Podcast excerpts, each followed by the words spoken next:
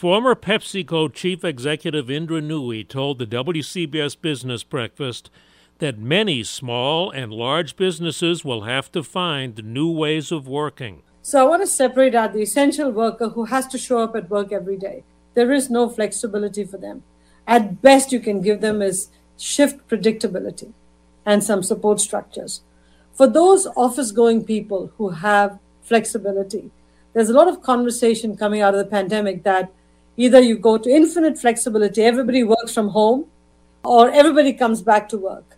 I don't believe either extreme is going to work, because then you'll end up creating multiple classes of workers, those who come, those who don't come. Some are viewed as more committed, some are viewed as not really committed. You don't want that. See the Indra Nooyi W C B S Business Breakfast at W C B S eight eighty dot com.